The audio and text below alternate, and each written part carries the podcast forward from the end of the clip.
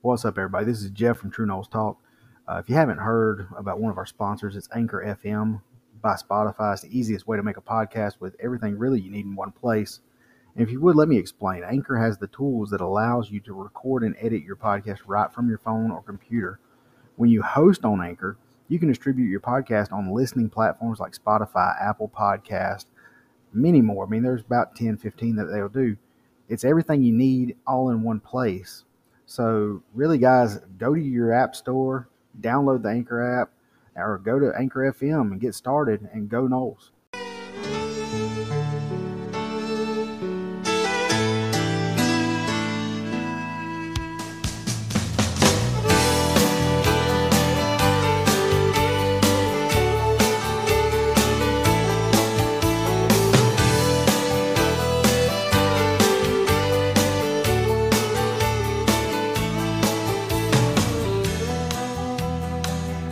Welcome, everybody, to another edition of True Noles Talk. I'm your host, as always, Jeff Rains, and this is the show that provides you, the listeners, with an in depth coverage of Florida State athletics while also showing our appreciation to all the former Seminole greats that helped lay the foundation for Seminole athletics. So, if you're listening to this or watching, go to wherever you listen to your podcast or you stream your podcast, hit the like button, subscribe. If you're on an Apple device, go leave us a five star review. It would be much appreciated. Today, I am joined by Jesse Coger. He is the founder and host of Plant the Spear podcast. Jesse, welcome to the show. And if you would, let the people listening and watching know about yourself and Plant the Spear. Well, yeah, my name's Jesse, and uh, I do kind of the the Swiss Army knife at Plant the Spear. Kind of do a little bit of everything there, and I do appreciate you having me on. Uh, yeah, I grew up in South Georgia. Grew up a Florida State fan since as long as I can remember. I really just got into the team. My brother used to go to Mike Martin baseball camp, and I was too young to go. So my dad would take me over to the stadium and kind of look around things. And you know, when you're 10, 12 years old and you see Renegade and Osceola and the War Chant and all that, I mean, you get instantly hooked. And so I've been a fan ever since then. And then, you know, just recently this year, I decided to follow a passion of talking about Florida State and and uh, here we are. So I, again, I appreciate you having me on. I, I always am down to talk Florida State. Oh yeah.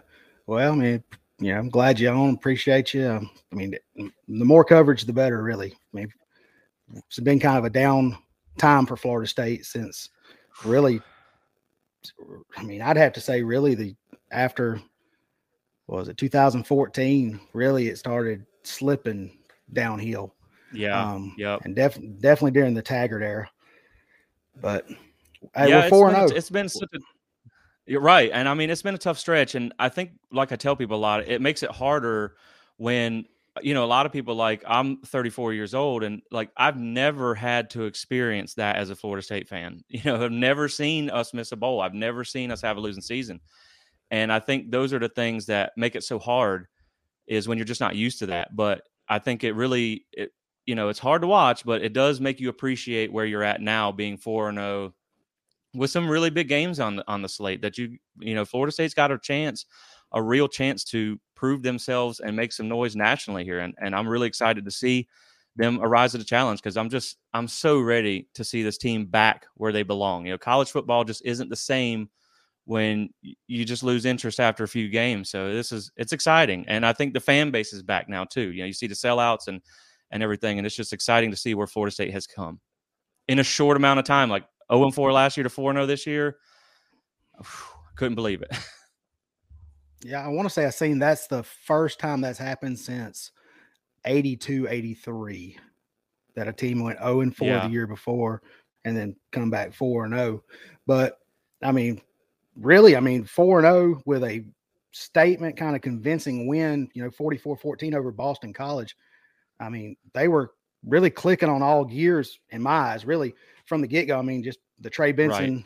first kickoff. I mean, that put the throttle down. They they didn't look back. So I mean, I was I was very impressed with them throughout that whole game, and I think they actually the defense actually impressed me because I think Christian, know, they kind of held them in check a little bit on the running on the running game, even without. Right. I think we had what three two or three starters out on defense, uh, the defensive line on the front uh, Verse, yep. and I think Fabian and yeah, he's still out and and I'll, t- I'll tell you the thing about Fabian Lovett too is you have developed some depth at Florida State now to where guys like Malcolm Ray and Jarrett Jackson can step in and it's it's nice to see one thing I talked about on the last episode was your depth guys are to the point now that the talent floor has been lifted enough where you can beat an ACC team, uh, albeit they are a bad one, but you can beat an ACC team without your starters at certain positions. But Fabian Lovett and Jared Verse are obviously ginormous impacts, and you're going to want them back for these next three games. But for them to do what they did down that amount of starters, like you said, is just it was impressive because when you beat a team like that, I think that's kind of where, you know, I, I, had said Florida State's had so many close games that they could have opened up. And, and there's just been things that have kept them from doing that. You know, the fumble at the one in LSU and Jordan getting hurt and everything, which the offense still did good in, in the Louisville game. But you just wanted to see them handle a, a team that they should handle like they should. And that's what they did. And so it was that was a really impressive win. I haven't seen Florida State just kind of smack someone around like that in a, in a while. And it was really nice to see because Boston College was, I mean, they were never in that game. You know, they, like you said, from yeah. the opening kickoff, it was a one sided affair. Yeah. And, and that's the games we remember. You know, we right. remember those. You know, I think what was the, the margin of victory or the average score in the national championship year was we averaged 52, 53 points a game. And there was games, right. I, I remember that whole season. I want to say I'm 99% sure that season, that team was the largest point differential in the history of college football. Yeah. And I mean, I just look at, to me, obviously you can argue that team is right up there with any of the best teams in college football. And so, like you said, I mean, you were used to, you didn't care about going to away games because you knew you were going to go into their stadium and, and whip them and, and whatnot. And so it is nice to see them open up on somebody a little bit. That, that was really, it's nice to not have to like be clutching your chest looking for an aspirin at the end of a game for once. You know, you can actually relax, which is nice. Yeah. And, uh, to see us go from there to, I mean, I, I, hate bringing Jacksonville State up last year, but it's a game that I know was it was kind of a focus game, really, because after that, you know, we had Wake Forest and Wake Forest come in and they they kind of rolled over us. But speaking of the Boston yep. College game, we we we were down starters on on defense that should that should have had a big impact, and we still Boston College only had 235 total yards in the game, so that just speaks right. volume, like you said, of the depth. Yeah, and I hate bringing up the Jacksonville State game, and I was like, I think we can maybe bury that now. Um, I was actually sitting row one behind Jacksonville State's bench when that happened, and uh, that was the lowest. Like I told someone, I said it's kind of crazy to think that like I got to go to Pasadena in 2014 and watch the national championship game, and it's like from the the highest of the roller coaster to the the deepest of the valleys in uh, what feels like a really short amount of time. And so it's just nice to see him be back on the, you know, not to sound uh, cliche with Norvell's saying, but to be back on the climb. And I think one thing that I, I really tried to talk about in the preseason was that I felt Norvell was a great, like he's a good coach. And I just think people really didn't look at the whole picture. Um, when you looked at his offenses over the over the course of his career, and I did something where I took all of his like basically his, his uh, season stats and I averaged them out over his time at Arizona State and his time at Memphis. And last year in 2021, from the teams I compared to, he would have been top 25 in almost every offensive category. And what I tried to make the case for was it's not that Norvell's a bad coach. Like he didn't forget how to coach because he moved to Tallahassee. Like it's not the Bermuda Triangle of football coaching, but you got to have the pieces to run your offense. And I think that's what we're seeing now when you go from, you know, one of the worst receiver groups in the conference to one of the best receiver groups in the country in a matter of a year. And it's made a huge difference because Florida State right now is averaging over 500 yards of offense a game. And I mean, that's just, it's, it's special. And something I, I had made a point on the other day where they're averaging, averaging over 500 yards a game and Jordan Travis has 48 rushing yards this season. So yeah. there's a whole like aspect of this offense that really hasn't even been tapped yet, which makes you excited. And you know, you look at Trey Benson. I think he had 10 carries before he got here. So he's still an inexperienced guy who's only going to get better. Same with Johnny Wilson and Deuce Spann and all these uh, Michael Pittman. They're not experienced guys, so the more time they get, I mean, this offense is only going to get better, which is really exciting. Yeah, and, and, and it's good to see because you know you've seen you know Pittman finally put some what I'd say highlights. I mean, Mycah Pittman, I think he's what 5'10, 5'11. I mean, right. He, he's a but he's a bully. Oh yeah.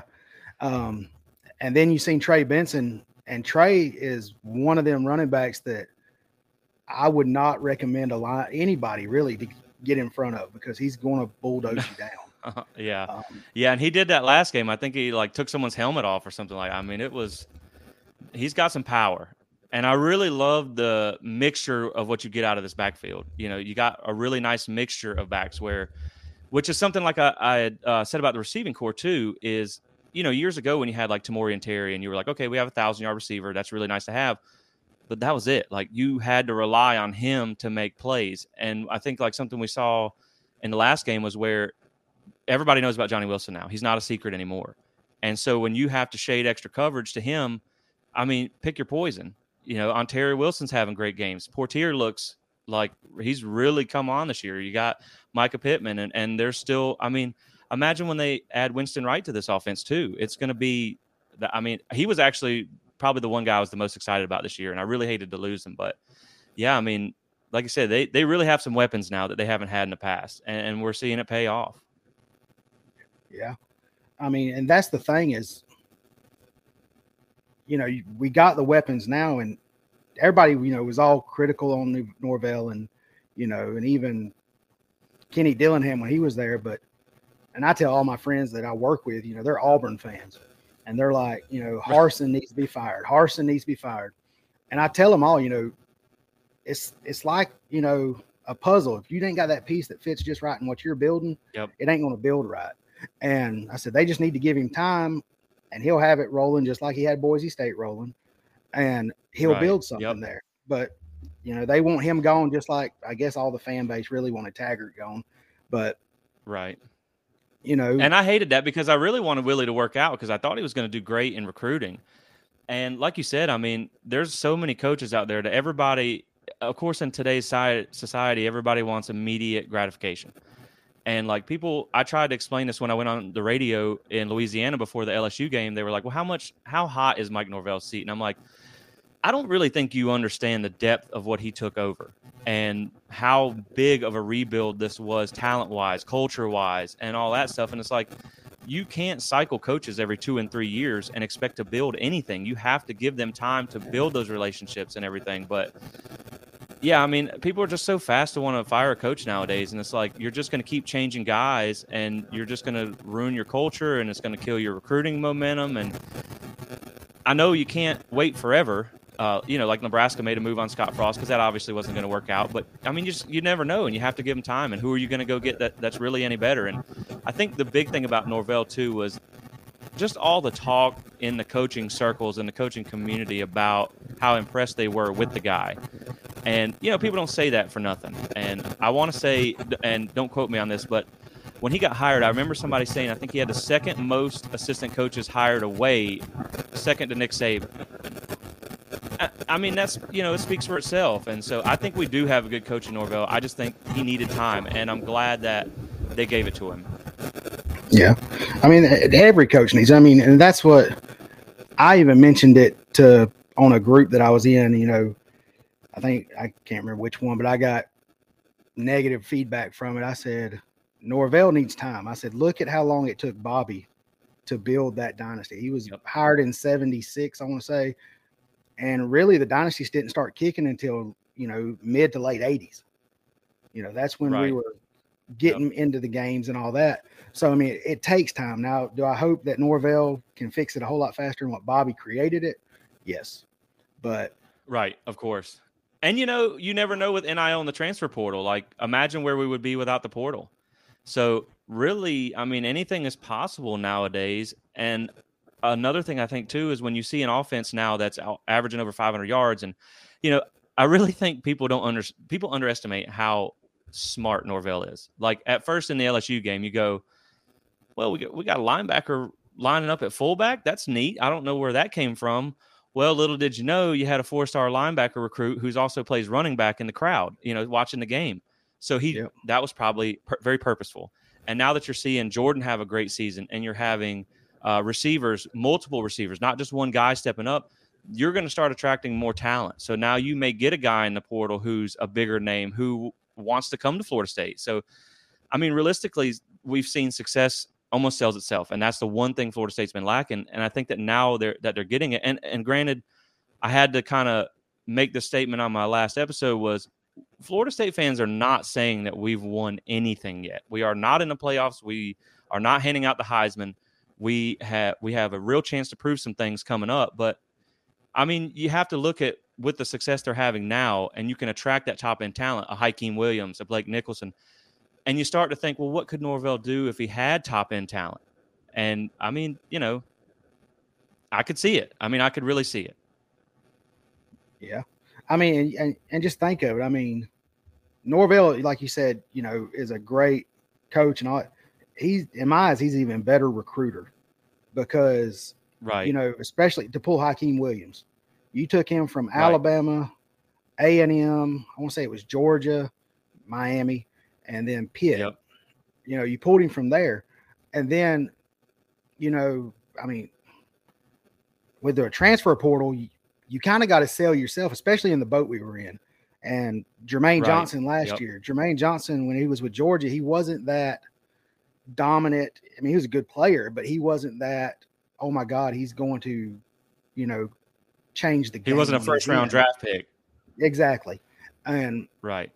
You know, he comes to Florida State, you know, granted, kind of an easier conference, you know, than the SEC with talent right. wise, but he went from probably not even being looked at to a, of a you know kind of a practice squad guy to a first round draft pick. So right, yeah, yep. And then you look at the you know, development.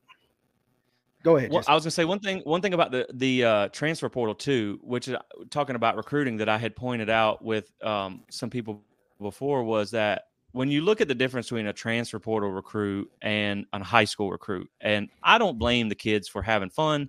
I don't blame them for taking all their official visits. You know, if I would have been good enough in high school, I probably would have went and seen. I'd have used all five of my visits too. Um, but you look at the transfer portal guys, and they're about their business. Like they're not worried whether you're not necessarily having the wins right now. They want to see how you can develop them as a coach and how you can help them as a player. And that was something where I was kind of like, well, if he can get these guys, this these level of guys in the transfer portal who aren't necessarily worried about uh, the the fancy pictures and and the being along for the ride and stuff like that, he can get them to come work to build something then you can see that what he's selling is legit. And once he gets the success on the field, the high school recruits will follow because, you know, I mean, no one really wants to. No one wants to play for a bad team. You only get one college experience. You want to play for something. You want to win something. You want to play in front of nice crowds. And you know, Florida State, I've always said they can get the big name recruits on campus. You know, they are able to get these guys on visits. They just want to see success. And that's not something they've been able to sell. And now that they have it, I, I mean, I really think recruiting's going to take off. You know, now that now that they have some momentum. Of course, you have to keep it up. You got to keep it going. Uh, but I really yeah. think, like, especially last weekend was a big recruiting weekend, and, and to get a blowout win in front of a house full of recruits, that's a sellout crowd. I mean, that's got you know, while you're watching your both of your rivals lose and one of them getting embarrassed on national TV, that's got to help. You know, that's got to help you win the state of Florida. Definitely. Yeah. Yeah. Yeah. Get got embarrassed by a former Florida State quarterback which was awesome, and he was not afraid yeah. to say it too.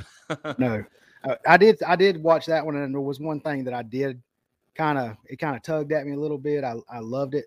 He did have the you know the coach for Middle Tennessee. He had the the Bobby emblem on the side of his hat. I noticed that. I did notice that, and I was really so, impressed by that. So I was I was actually I didn't I didn't know he was the FSU alum at first, and then I saw the logo on his hat, and I'm like, well, that's really cool. I mean, I don't know where that's coming from at Middle Tennessee State, and then I saw him say that, and I was like, "Oh, now it makes sense." But that was that was really awesome. That was really cool to see. Yeah, but like you mentioned, you know, with the recruiting thing, you're going to see, you know, the more we win, you're going to see all them recruits that picked other schools during their commitment time yep. flip on signing day. And oh yeah, you know, I mean, just I mean, think about it. I mean, you, we had what it was like a four or five star receiver go to LSU or commit yep. to LSU. You know, he's still, I'm, and I I do got kind of a a buddy that does recruiting stuff uh, with Nations right. Elite. Uh, okay, he kind of he kind of tells me quite a bit, and the you know that that receiver is still keeping in contact with Dugans and Norvell. So that's good. That line of communication is still there, so that flip could happen.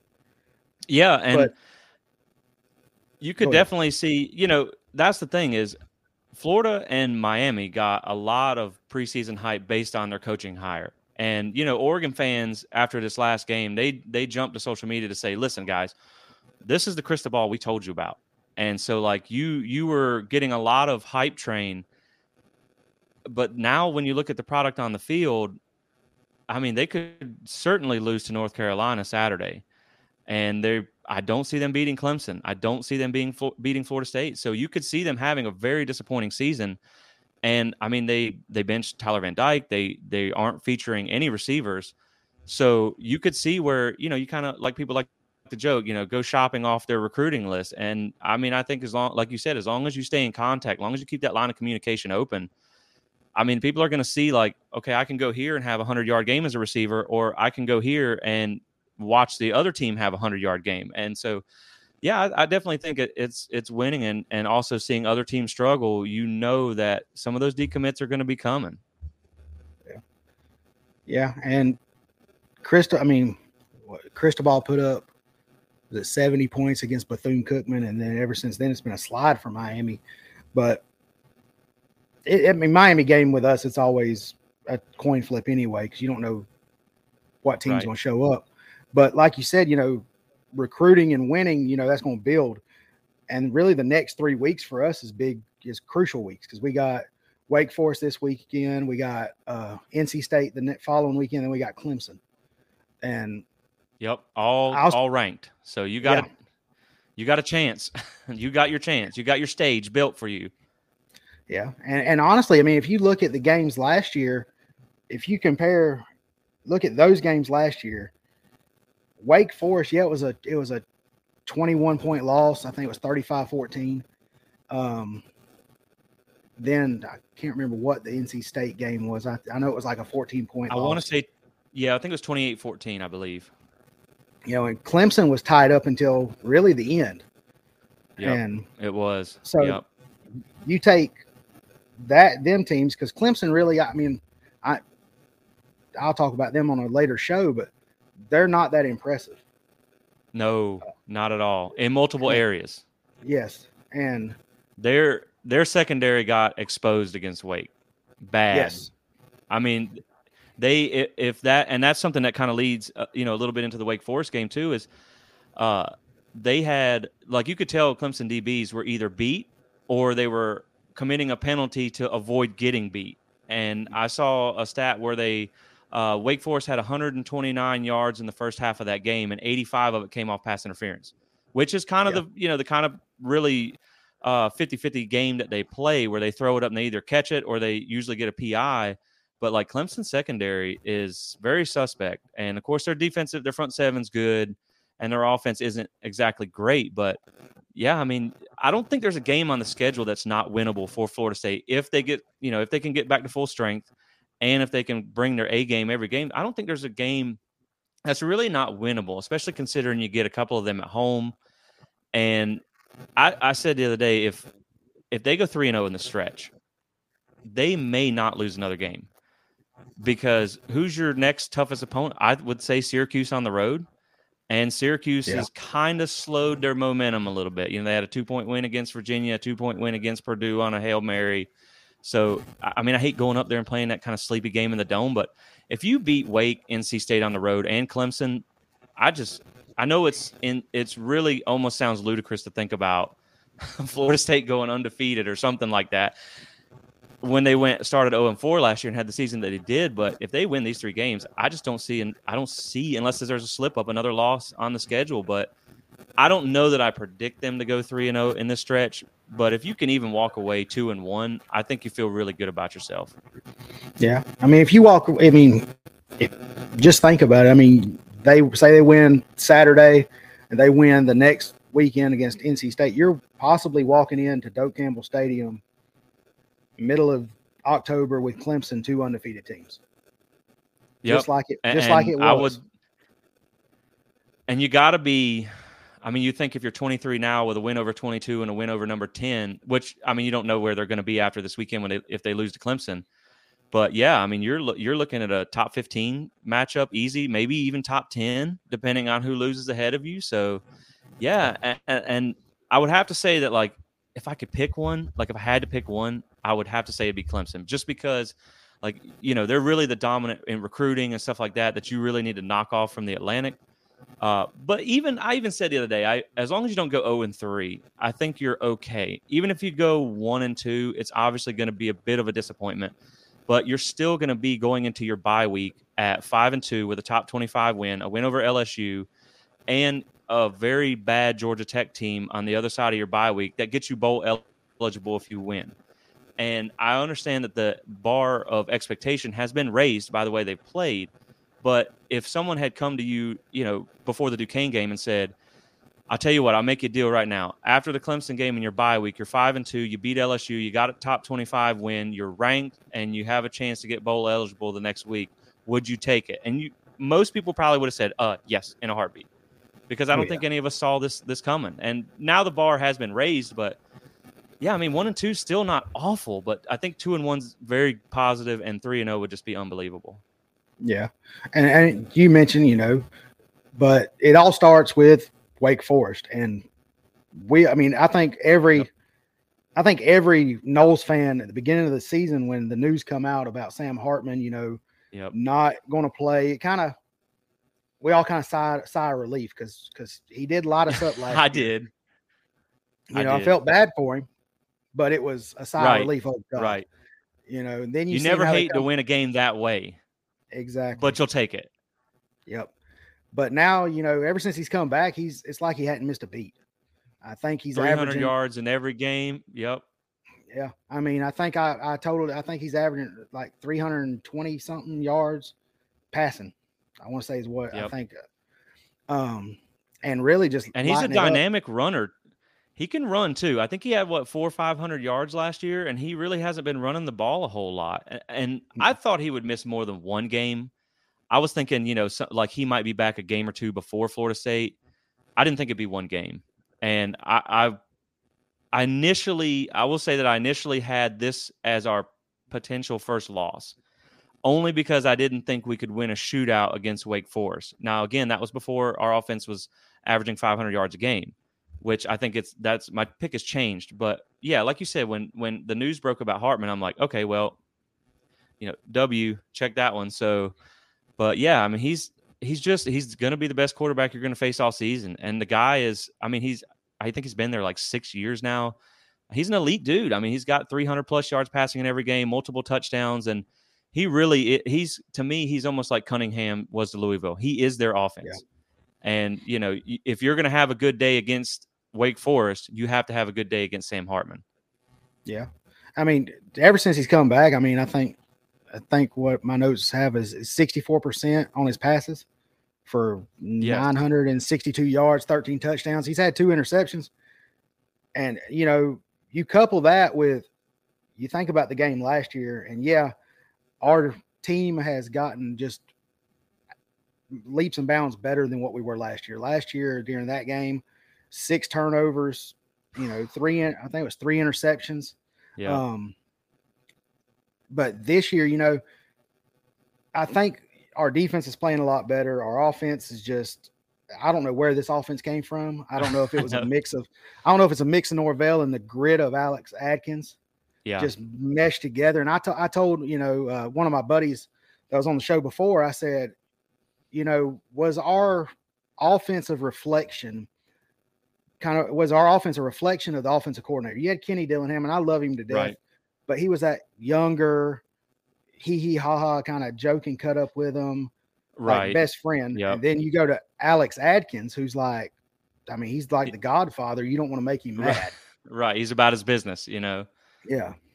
Plus, but, you can run to the strength of your offensive line, which was your weakness. Now they're a lot better this year, and they're still not great. You know, if you had your starters, you like if you had Robert Scott and you hadn't lost Bless Harris and you hadn't lost uh, Kayden Lyles, you'd feel a little better. And, and, they have performed, I think, better than you maybe expected them to this year. Better, than I, I mean, you just really wanted them to not be a detriment, and I think they've been able to do that. But the good thing to me is now with Alex Atkins as coordinator, he knows what they're good at and he knows what they're not. And I'm sure he had an input in the game plan when Dillingham was here, but now, you know, it, it's able to be like, Coach, we can't, you know what I mean? Like that's that's not going to work, or this is what we're really good at. Let's run this. And Norvell is, uh, you know, when you watch him playing calls this year, it's just a different offense. And they are so good yeah. at scheming guys open. And so it's been fun to watch. You're seeing a lot more of what they ran at Memphis than last year, I think was you Norvell's really good at playing to his strengths. You know, uh, he over the course of his career, he's he's been a lot more pass heavy. Now they've had really good rushing offenses too, but you know the numbers last year were nothing close to what his career averages were as far as passing yards. They average about 3,800 yards a year passing, and Florida State was under 3,000. He's never had a season where they had less than 32 passing touchdowns and they weren't even close to that last year. And they ran because that's what that's what they were good at. And now I think you're seeing where they can be a multi-dimensional offense. Yeah. The only thing really, I mean, we can hit on it. We talked about, you know, you mentioned how Wake Forest kind of exposed Clemson's defensive secondary. That's the only thing really, because I think, I mean, I looked up their their stats on rushing. It's really not impressive. Right. Um, yeah. But when you look at the passing with Wake Forest, that's where yeah. that's where you start to worry. And yep. he has like all of his, you know, he's several several threats. Uh, yep. A- A.T. Perry's back. A.T. Perry's the one that he they him and Hartman had a heyday last year. Yep. Then Jahmal Banks, uh, them two combined for 511 yards and seven touchdowns. Yeah. And I think uh, yeah. I think Donavon Greene was one that I seen, and that's kind of he's the third uh, receiver on the team. He's got like 14 receptions for 237, two touchdowns, yep. And he was injured last year, so we don't know what he would have done last year. Right. I, I'm just. Yeah, and uh, that's the thing, really, about like the Wake Forest offense is it's they they do have a lot of weapons. They have three different guys um, I'm not sure. If, yeah, just, I think we might be back. There we go. Yeah, we back. Yep, we got a little a little glitch, but yeah, but like you said, they they have a lot of weapons and their offense. I think they run the ball. Like one of the notes that I had on their offense was they run it enough to open up the pass, and they're not like they're not overly successful, obviously at the run game, and like their their rushing offense is currently uh, 104th in the country and their passing offense is 16th in the country. So they only really have the 52nd best offense. And I know that sounds bad. I mean, you obviously see they put up a, a ton of yards against Clemson, but they just run such a weird offense that delayed mesh. And, and it's like when you watch it, it's almost so fluky that it's successful the way they run it because honestly, like 90% of their scoring plays, they just chunk it.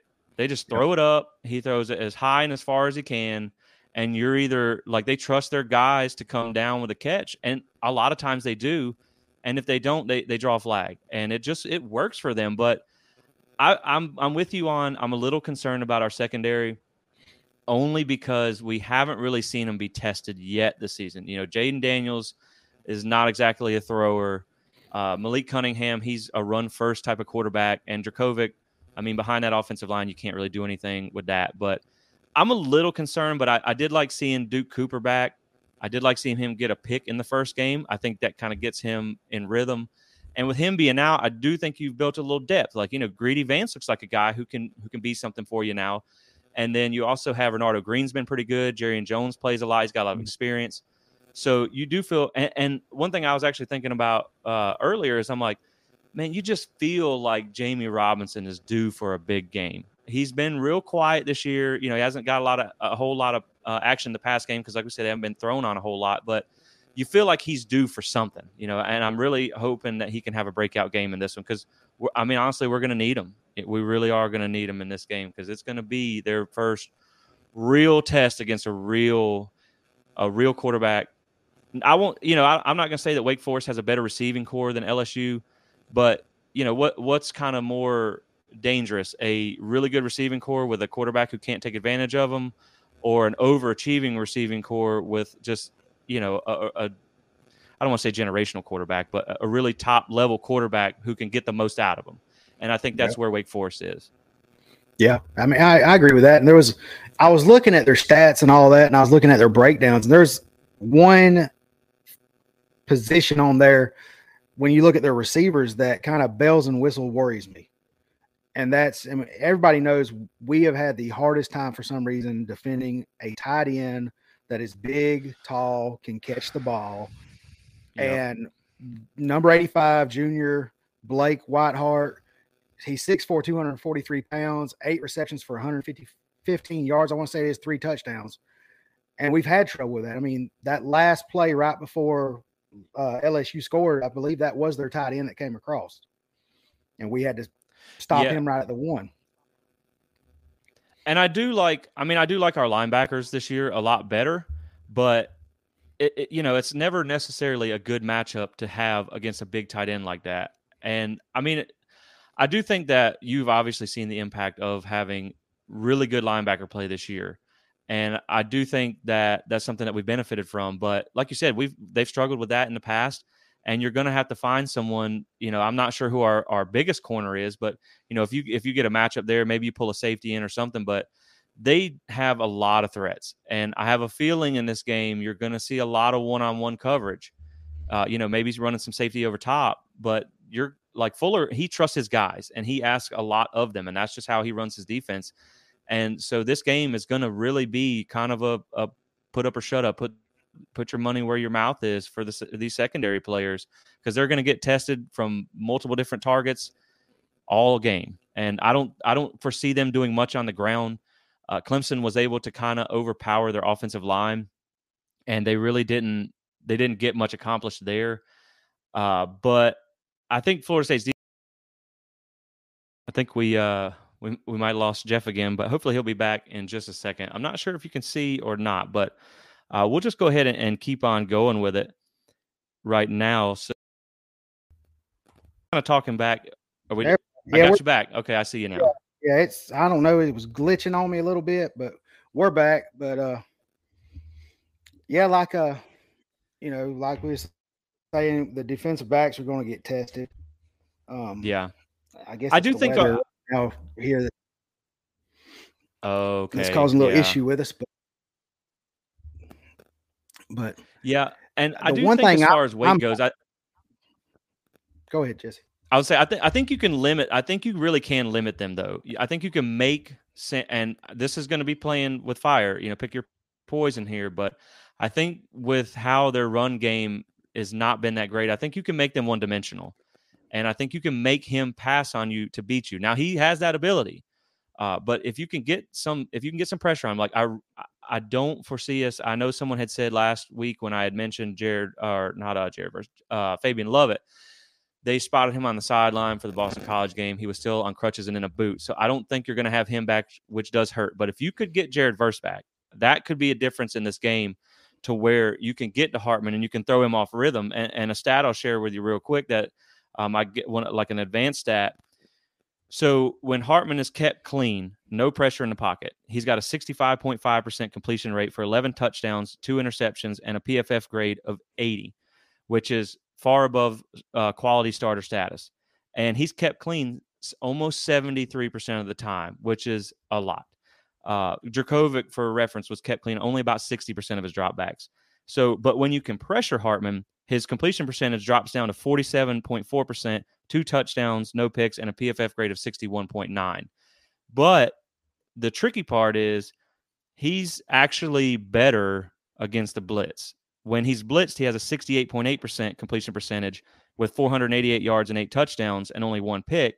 And when he's not blitzed, he has a completion percentage of 56.4% for 474 yards, five touchdowns, and a pick. And his PFF grade is much better when he's blitzed. So I think because obviously you're allowing his receivers more one-on-one coverage. So if you just if you can get to him without having to devote too many guys to getting to him, you can really find some success. And that's where I feel like Jared Verse would be huge in this game because you're, you know, Patrick Payton's had, he's been great since he stepped in. And, and something I saw the other day that kind of blew my mind was he only has four less snaps this year than Jared Verse.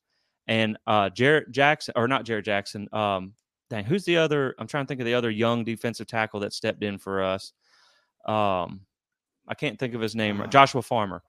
Uh, yeah. He actually has more snaps this year than Fabian Lovett has, which is kind of crazy to think about that you're still 4 0 and these guys have more snaps, almost more snaps than your starter. So, like, if you can get Jared Verse back, that could be a real difference maker in this game. Yeah, I mean, and that's that's what you're going to need, especially with like we mentioned earlier. You know that unique offense they run, that slow mesh. Yeah. Um, with that, you know, he's going to draw you in with the handoff, and then he's going to pull it out, hit you over the top, and it's going to be like you said, a one-on-one matchup. He's just going to chunk it, you know, and that's really and what I've liked so far with our defense really is if you look at them, I want to say 14 pass breakups in the first first month of the season, and yeah, you know they really stepped up against Louisville. But like we've said, you know, there's going to be a lot of zone man. You know, whatever we're playing, we've got to be extremely aggressive with it. You know, up yep. front to kind of throw Hartman off his game. Because honestly, exactly. I think you let you let Bethune, you know, Bethune come in, you let Verse come in and just lay a lick. Hartman's yeah. going to get yeah. rattled. You know, I, yep. I, eh, I yeah. would eh. probably lay there and I'd lay there and fake an injury just to get out of that one. you ain't lying. I mean, and you got Kalen DeLoach, who I mean, that guy is like a heat sinking missile. I mean, when he comes on a blitz, you're out of luck. You know, if he can run down a guy like Cunningham and whatnot, Sam Hartman doesn't really have a chance against a guy like that. And, and that's, you know, I hate playing mobile quarterbacks. I really do. And I do like how Fuller is aggressive on his on his defense. And the other thing I do think that this gives you an opportunity for the way they play their offense. This does give you an opportunity for turnovers. Uh, to make some picks if, if, you can get an advantage on them. Because again, I mean, they put up a ton of yards on Clemson, but their DBs just don't look great. And I think they had some guys out in that game too. But this could be an opportunity for some guys to really make some plays in the secondary and really step up. And I mean, Wake, they're actually a pretty clean team. Like they're they're plus one one and a quarter in turnover margin, and they're only averaging 5.75 uh, penalties penalties a game. So if you're Florida State, first off, you have to play a clean game. You cannot give Wake any extra possessions. You cannot do them any favors. Now you're going to have PIs in this game. That's just the what that's what their offense does. It draws PIs. But if you can play a clean game and not give them extra possessions, like like we talked about earlier, this was a game I wasn't sure Florida State could win a shootout in. But watching Jordan Travis play this year, I mean, I'm pretty confident that Florida State's offense is right there with Wake Forest. And one of the reasons I say that is because I feel like Florida State is more of a true high performing offense, not a throw it up, hope for the best, kind of get lucky here and there type of offense. You know, they can run, they can hit you with the run game. If that's not working, they can hit, hit you over the top. So it's like you almost have to pick your poison against Florida State this year. Do you want to load the box and stop the run? Okay, well, Jordan will pick you apart. Do you want to try and play back on the pass? They'll run on you. Do you want to find out how to do both. Well, Jordan still hasn't used his legs yet, and you still have to plan for a guy who can run for 100 yards a game easily. So, yeah, I really do like Florida State's offense. And, and the funny thing I will say about the Wake Forest defense is Boston College was ranked 72nd in defense, and their their defense is better than their offense. It's still not great, and we understand that. But Wake Forest, oddly enough, is tied for 72nd in defense. So you're basically you know, kind of facing about the same quality defense that you faced against uh, Boston College, and you put up 530 yards on them, which I think they're averaging around 387, 378 yards a game. So, I mean, you just put up a lot over what they're allowing it. And you would think if you can get 530 yards and 44 points in this game at home, you would hope that's enough to win. Now, obviously, it wasn't enough to beat Clemson, but you know that I don't know. You just you get them at home. The weather could slow their offense down a little bit if you if the field's a little wet or there's it's windy or whatever. You know, I feel like, and that's another thing. I feel like if the wind is bad to throw their passing off, that's advantage FSU because we have a ground game they oh, don't yeah. have. You know, and I do think that's yeah. definitely that's an advantage. Yeah, And, and the thing is, I mean, I was looking at Florida State's kind of stats I've got down. It's a different Florida State team we're we're looking at this year. You oh, know, for sure. Even I think yep. Coach Clawson for Wake Forest has even said that this is a different Florida State than what we played last year. And if if my notes are right, what I looked up that was right. You know, I think we're ranked 35th in the nation. You know, by scoring, I think it's 37 and a half points per game. Uh, yep. just thus far, you know, I mean, averaging, I think we're averaging about 277 yards passing a game, which is 40th in the country. Um, really, I mean, like you said, are you going to stack that box and stop, you know, Ward and Benson and Toafili and then let Jordan Travis, you know, pick you apart and hit Johnny Wilson or Pokey or Mycah or, you know, all his, his really a, th- a plethora of threats of receiver that he's never had before here. Yep. Or are you going to yep. back it up and play a soft coverage and then let Trey Benson bulldoze you? It's kind of a picky poison. And what I love yep. is our defense. Our defense can play kind of that mix. We can get the pressure up front to stop the run and stop the pass, you know, pressure the pass, and our defensive backs can actually drop a little bit in coverage, and they actually play good that way. So I, right, I, right. That's kind of a toss up for me. I, it's going to be an exciting game.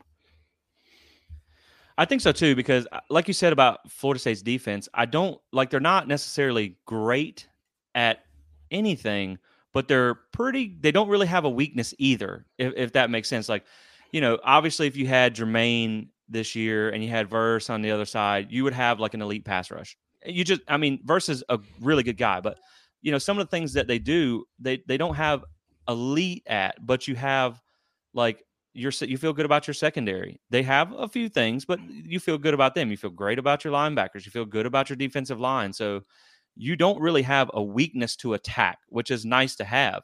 And then uh, one thing that you were talking about with our offense is I had a, a couple things here where I looked at like some of the defenses that we had faced and compared why I think that the offensive uh, success that Florida State's had is sustainable going forward. And when you look at who we've played and how they performed versus who they have coming up, like for instance, you had we played LSU, obviously, and they are top. Uh, they're number twelve in defense, total total defense. And I know total defense, it, you know, that's kind of a funny metric. You got to get into advanced stats and things, but just the raw data, they are the twelfth overall defense, averaging allowed 257 yards a game. Florida State put up 392. Louisville they're the 52nd ranked defense. They put up 300 or they allow about 350 yards a game. Florida State put up 455. Boston College, 72nd ranked defense. They're allowing 378 and a half yards a game. Florida State put up 530 yards. So they have had no problem outplaying a lot of these defenses. And then when you look at the point totals, uh, LSU's allowing 14 and a, and a quarter points a game. Florida State obviously put up 24. UL is averaging 20.75 points a game given up. Florida State scored 35. And BC, Florida State put up 44 where they're giving up 27 and a half. So they're able to have overwhelming success against all of these defenses. And even, you know, look at Wake, they have the 72nd ranked defense. And then going forward outside of NC State, you don't have another top 30 defense on the schedule. So to me, this is this offense really like NC State's going to be your biggest challenge going forward on as far as defense you're going to face because they're they're number 13 in the country. But even Clemson's 48th in the country. So to me, I don't see why this offense can't sustain this level of production going forward. And, and like I said, when you see Clemson's offense, which DJ had not thrown for over 250 yards in a game yet, and they have not exactly played really tough teams. And he put up over over 350 yards. I think it was like 370 yards on this offense. So you have to feel good about the way Florida State's offense can compete against this defense because the Wake defense is obviously their weakness. You know, they gave up 30 something point 36 points to uh Liberty. They gave up 25 points to Vanderbilt. So, you know, I don't see why Florida State can't put get into the 40s against this team. It's just how how much can you limit that offense? Yeah. And that I mean that's what it's going to come down to is, you know, like like you said, and like what we've mentioned the whole show really is it's a different Florida State team defensively altogether, you know, offensively, you know, and when you're facing them tougher opponents than like we m- mentioned earlier, you know, if we can get through this three game stretch, there's nobody that we, me, you or I even think could beat us. But right, just I mean, just a prediction wise, let's just jump to that, I mean, what would be your prediction for the way the game's going to play out? So I'm. I feel like I got a good, and of course, the way Norvell plays injuries, and I 100% don't blame him for the way he handles things. There's no point in appeasing fans to give a competitive advantage to anybody else. So we're not going to know who they have back and who they don't until Saturday. And I'm not worried about Jordan at all because the way he looked in, in the BC game, you just you're not worried about that. Like he's, I, I feel like he's 100. percent He's good to go. I got a pretty good feeling you're going to see Verse in this one. I just think they really didn't need him against Boston College with the, as bad as that offensive line was. So why take the the added risk? I don't think you're going to see Fabian Lovett. So I'll make a prediction, kind of assuming that you have hopefully at least Jared Verse back. And so to me, I think you. I mean, I, am not gonna lie. I, I haven't seen our secondary really lock anyone down yet this season. They haven't been challenged, so I don't. I don't think that we're gonna like completely stuff out Wake Forest. I think they're going to get theirs. I think they're probably to get into the 30s. And I do, but I do think at home, and, and there is going to be the factor with the hurricane. I don't know how much of a crowd you're going to get. It's a 3:30 game. You're going to have a lot of people who are kind of trapped in that side of the state, or that the people who had to evacuate. And so I don't know that you're going to have quite the uh, the crowd advantage that you would have had otherwise, and maybe that you had in BC. So but I do think you get them at home. I do think you're more comfortable. I think the way this team plays, it's a different team. Like you said, they play hard. And when you play hard and you play for each other and you fight for your coach and you believe in everything and you believe in the guy next to you, you know, that's where you start to see teams that maybe don't have as much talent as another team be able to do some things that you wouldn't expect them to do. And Florida State to me is a more talented team than Wake Forest they just have a, a, really a really high level quarterback. So to me, I think Wake Forest is going to get theirs. I think they're going to get into the 30s, but I do think Florida State does enough to kind of win this shootout. I, I, think they're confident now. I think they believe in the process. They believe in themselves. And you know, it's just which receiver is going to step up in this game. Everyone, we've had a different one in every game. Will we see Jordan's legs a little bit more in this game? And so I'm going to take Florida State to win this one in probably a little more nail biter fashion. Uh, you know, maybe something like, I, you know, it's funny when I do a prediction now. I'm like, okay, let me think of what I can do with no more than one field goal, because, because like, oh, yeah. I don't want to predict. Right, like I don't want to pre- predict 41 or like something like that, where it's like Fitzgerald had two or three field goals, because I don't think that's going to be the case. So, you know, maybe something like uh, Florida State, like 45 maybe even maybe even a little lower than that if the weather's bad to maybe like a 38 for Wake Forest. I, I you know, I, I don't know if they cover the spread, but I do think Florida State wins this one in a shootout. Yeah. I mean, I mean, I agree. You know, the thing is that worries me is I kind of wish, you know, Wake Forest would have beat Clemson. That way they'd have came yeah, in with yep. kind of riding high, not that because yep. now, you know, they've lost, they're focused, they want to avenge that. But yep. like we all want it to be a hostile environment in Doak. And I remember hearing with the Boston College game that Boston College players were telling their coaches, it's so loud on the field from the fans that I can't yep. hear, you know, anybody. I think if yep. the crowd shows up, and granted, with the hurricane, we hope everybody's safe. Um, right, down in uh, down in uh, South Central Florida. Um, but I think if the crowd shows up, it'll throw them off because this fan base is re re energized for Florida State, and it's electric inside Doak. But I, I mean, I'm kind of with you. I'm on a. I think it'll be a one possession type game. Uh, like I, I agree with you. You know, I think they're going to get their points, and I was thinking, you know, kind of 45, 35, kind of a 10 point. Just, you know, yep. maybe Fitzgerald hits hits a field goal, maybe. I hope know, so. Somewhere around there. I hope so. Which, which a buddy of mine so. that, and like you said, Go ahead. A buddy of mine, a buddy of mine that lives lives in Tallahassee. He lives right around the stadium. He said when they came back from Louisville, they got off the plane. Mm-hmm.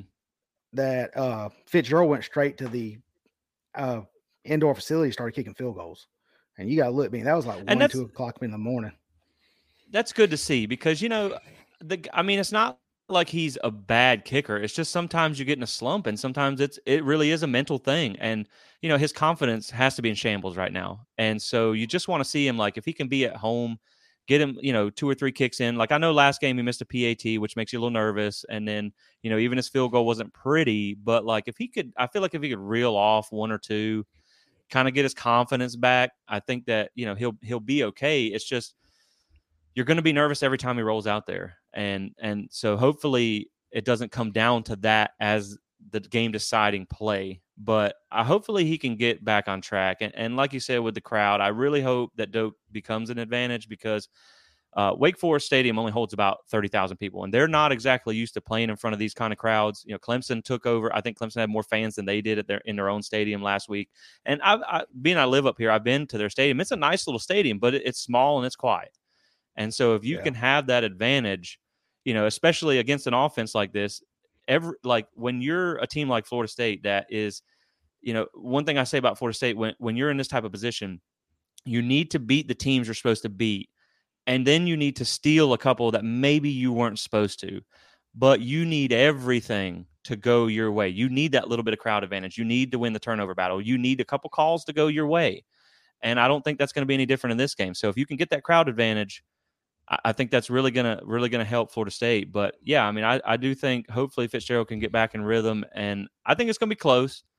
I definitely think it's gonna be close, but I think Florida State does get their first top twenty-five win of the season here, and I think it does really kind of propel them momentum wise into that NC State game, which is that's to be another challenge. You know, can you go do it again on the road? But I, you know, it's just like you said, it's a different team than it was last year, and I know Wake Forest they they probably have a little confidence coming in but uh, you know they have to know Florida State's 4-0, so they know it's going to be a game. And I think Florida State probably has a little redemption on their mind from last year. I mean, you know, when in Florida State's history have you should you have ever been worried about Wake Forest? you know, and this is the type of thing where and they're a good team and they deserve, you know, every bit of credit that they get. Clawson, you know, the, to me the only thing that's more surprising than Wake Forest being as good as they are is that Dave Clawson is still there.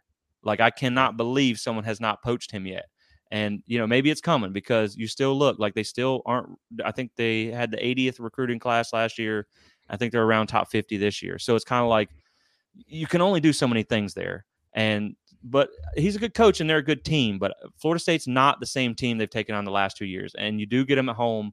And so yeah, I mean I, am gonna I'm gonna hope I'm gonna take Florida State to go to uh, five and zero oh and it sounds it sounds like a strange place to be, you know, five and zero oh coming from last year. But when I put out the preseason magazine uh, that I did for Florida State, I put in there. I said after I got through through a couple of games, I put in there. I said, guys, yes, I understand what I'm saying to you. I understand. I'm telling you, I think Florida State's going to start four and one to five and zero. Oh. And I promise you, I'm sober when I'm telling you this because I, I really feel like this team is going to be different. And you know, we're sitting here now, so it's like it, it looks good now. I could have been dead wrong, but it, it, does look good now. So, yeah, I think this is a very winnable one, and I, I think they're going to move to to five and zero, oh, and it's going to be an exciting thing to watch. A big, another big time game in Doak. Maybe we can even get a game day, you know, for Clemson. That would be a yeah. huge environment.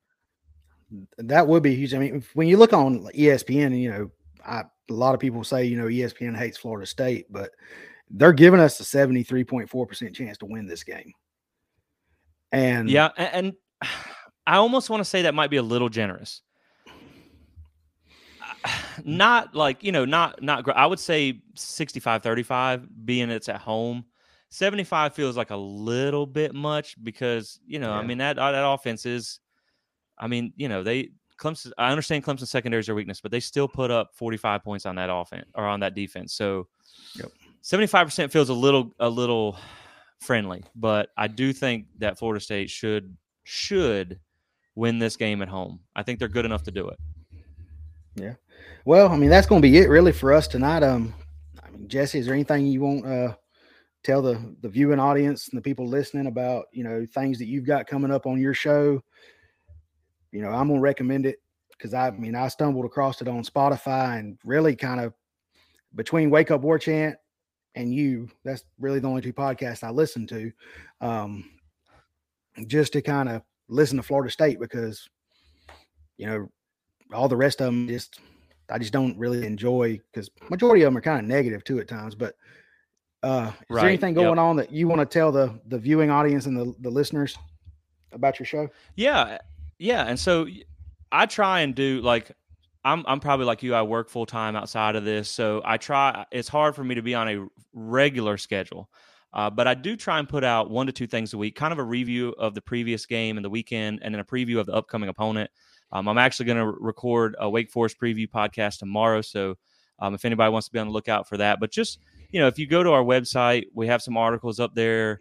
Uh, you can find all of our podcasts on YouTube and everything. And I re- would love to have you guys join us on social media. I'm pretty active on there, especially Twitter. I like to mix it up, you know, on there, especially with Miami fans. Like I'm always going at Miami fans on Twitter. I just love it. They're so easy. They're so sensitive. Like they get so riled up so fast. Um, but yeah, I mean, I just I really appreciate you listening too. Like that that means a lot. I never thought when I started this that it would grow to the level that it has this fast, and it's just been it's been a fun and exciting ride. And I really do love talking about Florida State, and I'm still new at this, so you know, I'm still trying to find kind of find my way on things. Sometimes I get a little stat heavy. I, I may get a little, uh, you know, long winded and stuff. But yeah, if you guys just, you know, you can find us on social media, you can find us on online, and you can find our, our podcast at Plant the Spear Podcast. And I just appreciate everybody's support. I really appreciate you guys having me on, and I really love what you're doing. And uh, I look forward to we can do this again sometime for sure. Yeah. Well, guys, you know, I kind of, I kind of uh, been hinting around at kind of a big announcement. And next Wednesday, it'll have a special start time. We'll actually have kind of two shows. I've got a guest lined up for the evening, and then uh, I'm actually just going to play the clip and let y'all know who we got coming up Wednesday at 1 p.m. Central, be 2 p.m. Eastern. So y'all uh,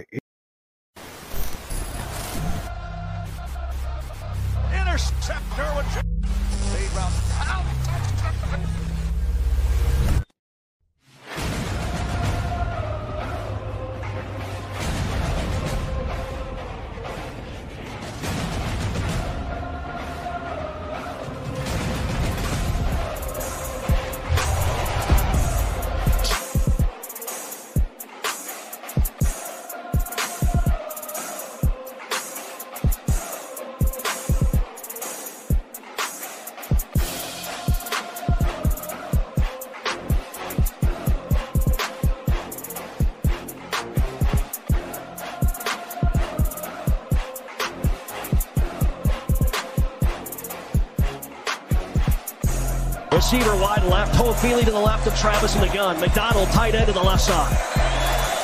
LSU along the line. Here comes a blitz. Travis hit as he throws. Drilled towards the end zone for Wilson. Oh, we made a catch with one hand. Pokey Wilson. Touchdown, Florida State. Touchdown, FSU. Next week, next Wednesday, special time. Jeff Culhane, the voice of the Seminoles, will be joining me. And then that evening, I got another guest coming on to help break down the NC State game, uh, be a former Nole. So, guys, I mean, for me, for Jesse, y'all go uh, listen to Plant the Spear, go to his Facebook group, join it, like his uh, page, follow him on Twitter. Man, I, guys, I'm pumped go. up after that. I'm pumped up after that video. I can't wait to watch that episode, man. I was I about ran through my wall over here. Like that had me ready to go. Yeah, that's exciting. I can't yeah. wait to tune in and watch that. And Jeff's done a great job replacing a legend. He really has. He's done an excellent job. So I'm excited yes. to watch that show. So yeah, man, that was awesome. Yep. But guys, as always, you know, I end it with you know, join the climb, become unconquered with us with Plant the Spear. Guys, go Noles. We'll see y'all next week. 30, 25, 20, 15, 10, 5,